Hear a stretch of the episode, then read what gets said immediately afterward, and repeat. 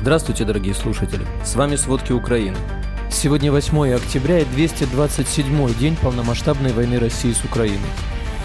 Минобороны Белоруссии заявила о готовности задействовать 500 тысяч военнообязанных. Горит Крымский мост, движение по нему прекращено. В России критикует свое высшее руководство Минобороны. Обо всем подробней. Потери российской армии в полномасштабной войне против Украины достигли более 62 тысяч солдат. 380 военных армий России ВСУ ликвидировали за прошедшие сутки.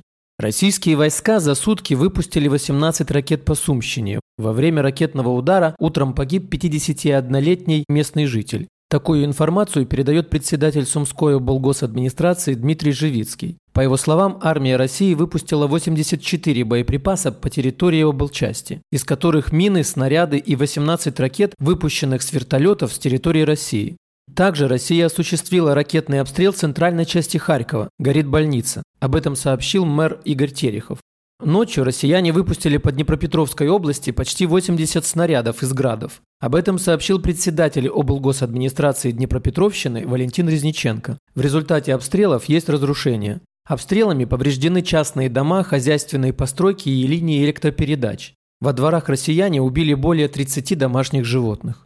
После очередного налета российских войск на Днепропетровскую область один человек погиб и один получил ранение. Количество жертв от удара российских войск по жилым домам в Запорожье 6 октября возросло до 17 человек. Сообщается, что по одному адресу из-под завалов пятиэтажного жилого дома изъято 13 погибших, из них один ребенок. Также спасены 6 человек, из которых 4 госпитализированы. По второму адресу из-под завалов четырехэтажного жилого дома было изъято 4 погибших человека, спасены 15 человек, из которых 8 госпитализированы. Напомним, россияне в ночь на 6 октября нанесли 7 ракетных ударов по многоэтажкам в центре Запорожья, целясь в объекты инфраструктуры. Россияне обстрелами повредили последнюю линию связи Запорожской АЭС, в результате чего станция полностью обесточена. Такие данные передает Энергоатом. В автоматическом режиме включились дизель-генераторы. Имеющихся запасов дизельного топлива для их работы в таком режиме хватит на 10 суток. Как отмечает Энергоатом, нужен ремонт и восстановление работы линии связи ЗАЭС с энергосистемой. Уточняется, что планы по включению энергоблоков в условиях обстрелов и повреждения всех линий являются нереальными.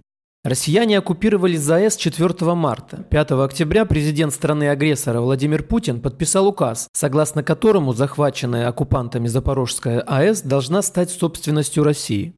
Россия продолжает терроризировать юг Украины беспилотниками иранского производства. Вчера вечером украинские силы сбили три иранских беспилотника «Камикадзе» «Шахет-136». Такую информацию обнародовало воздушное командование «Юг».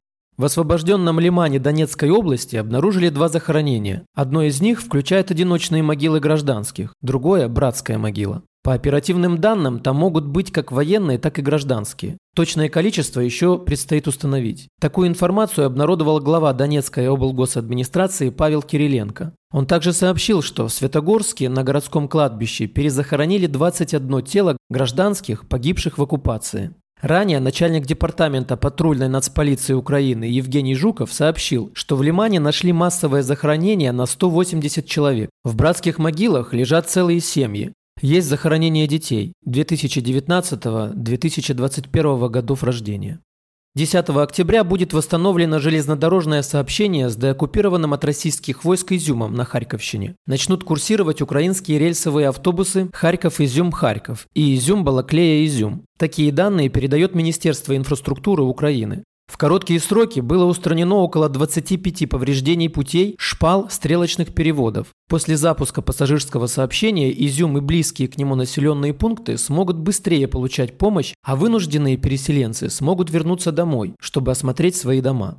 На железнодорожной ветке Крымского моста мощный пожар. РИА Новости сообщили, что на мосту горит цистерна с топливом, судоходные арки не повреждены. Движение по мосту приостановлено. Оккупационные власти Крыма заявили, что на Крымском мосту якобы взорвался грузовой автомобиль. Тем не менее, так называемый глава парламента Крыма Константинов заявил, что дорожное полотно на Крымском мосту повредили украинские силы. Президенту России Владимиру Путину доложили о пожаре на Крымском мосту. Он поручил создать правительственную комиссию. Россияне сообщают, что ущерб от взрыва и пожара оценили до полумиллиарда рублей. На оккупированном полуострове уже ограничена продажа бакалеи от 3 кг в одни руки. Пресс-секретарь президента России Дмитрий Песков заявил, что прогнозов по восстановлению Крымского моста после пожара пока нет. При этом железнодорожное сообщение с оккупированным полуостровом прекращено.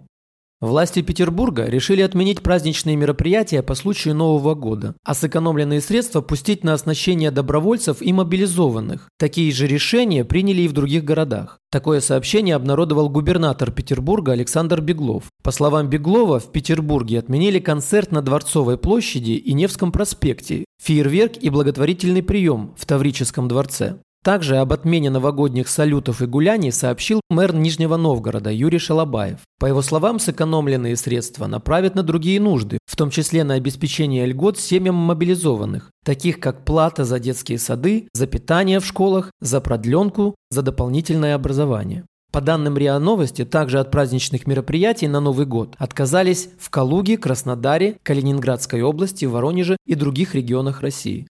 Минобороны Белоруссии заявила о готовности задействовать при необходимости 500 тысяч военнообязанных, причем речь идет о подготовленном резерве, говорится в сообщении ведомства. Министр обороны Белоруссии Виктор Хренин, комментируя ход подготовки военнослужащих запаса ВСРБ, заявил, что мобилизационные сборы с военнослужащими запаса носят постоянный характер. За последние 20 лет через мобилизационные сборы прошли 130 тысяч человек. Он также отметил, что в Белоруссии нет необходимости создавать контрактную армию, так как 60% белорусской армии – контрактники. Министр обороны Беларуси анонсировал поступление войска ряда новинок – ракетных комплексов «Искандер», системы ПВО С-400, боевых беспилотных комплексов. 4 октября Александр Лукашенко на совещании по вопросам военной обязанности признал, что Беларусь принимает участие в так называемой специальной военной операции России в Украине. В Краснодарском крае в школу номер 13 на урок разговоры о важном для третьеклассников пришел боец ЧВК Вагнера. Об этом сообщается на сайте учебного заведения. ЧВК Вагнера – российское неофициальное военное подразделение. Эта компания не значится на балансе военных ведомств и в реестре юридических лиц, однако ее бойцы, по данным многочисленных журналистских расследований, принимают участие в наземных операциях России, в Сирии и в войне в Украине. В конце сентября бизнесмен Евгений Пригожин признал, что является создателем этого подразделения. Украина и ООН обвиняют ЧВК Вагнера в военных преступлениях. В этом учебном году Минпросвещение России ввело в школах патриотический урок «Разговоры о важном». В постановлении ведомства сказано, что уроки проводятся, чтобы сформировать у школьников любовь к родине, гордость за свою страну, патриотизм. Хотя занятия не входят в школьную программу, родители говорят, что за отказ от посещения их детям угрожают отчислением. Уроки были введены через несколько месяцев после полномасштабного вторжения России в Украину. За последние две недели все больше разных представителей российского режима объединились в критике в адрес руководства Минобороны России. Об этом со ссылкой на данные разведки сообщает Министерство обороны Великобритании. В частности, среди критиков глава Чечни Рамзан Кадыров, владелец ЧВК «Вагнер» Евгений Пригожин, которые, вероятно, воспринимаются как неформальные лидеры провоенного блока а также телеведущие пропагандисты, звезды и все более активное сообщество ультранационалистических военных блогеров. Критика по-прежнему направлена на высшее военное командование, а не на высшее политическое руководство. Но по мнению аналитиков, она представляет собой тенденцию публичного выражения несогласия с российским истеблишментом. Президент Франции Эммануэль Макрон объявил в пятницу о создании Европейским Союзом специального фонда в размере 100 миллионов евро, с помощью которого Украина сможет осуществлять прямые закупки военной техники. С помощью этого фонда Украина сможет покупать у европейских производителей оборудование, в котором она больше всего нуждается для поддержки своих военных усилий. Макрон также подтвердил, что Франция ведет переговоры с Данией о передаче гаубиц, которые она приобрела на нужды Украины. Страны Евросоюза достигли консенсуса по созданию совместной тренировочной миссии для подготовки украинских военных. Ранее стало известно, что Украина и Франция финализируют контракт о поставке 20 бронированных машин «Бастион». С начала полномасштабной войны международные партнеры Украины предоставили около 20 миллиардов долларов, в том числе 2,7 миллиарда долларов были получены от МВФ.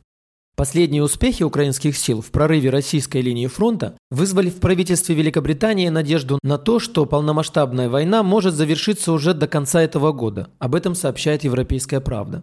Оптимизм британских политиков вызван именно последними успехами Украины, а не конкретными разведывательными данными.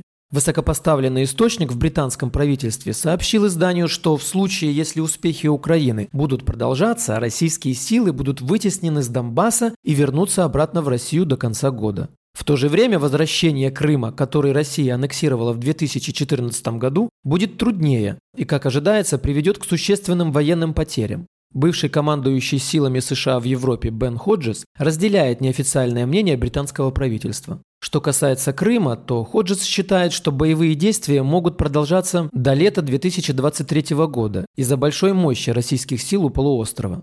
В то же время захват Херсона позволит Украине поражать военные цели в Крыму с помощью полученных от Запада реактивных систем залпового огня. Спасибо, это были все главные новости о войне России с Украиной к середине 8 октября. Помните, правда существует, а мы стараемся сделать ее доступной. Если вам нравится то, что мы делаем, пожалуйста, поделитесь этим подкастом с друзьями в России.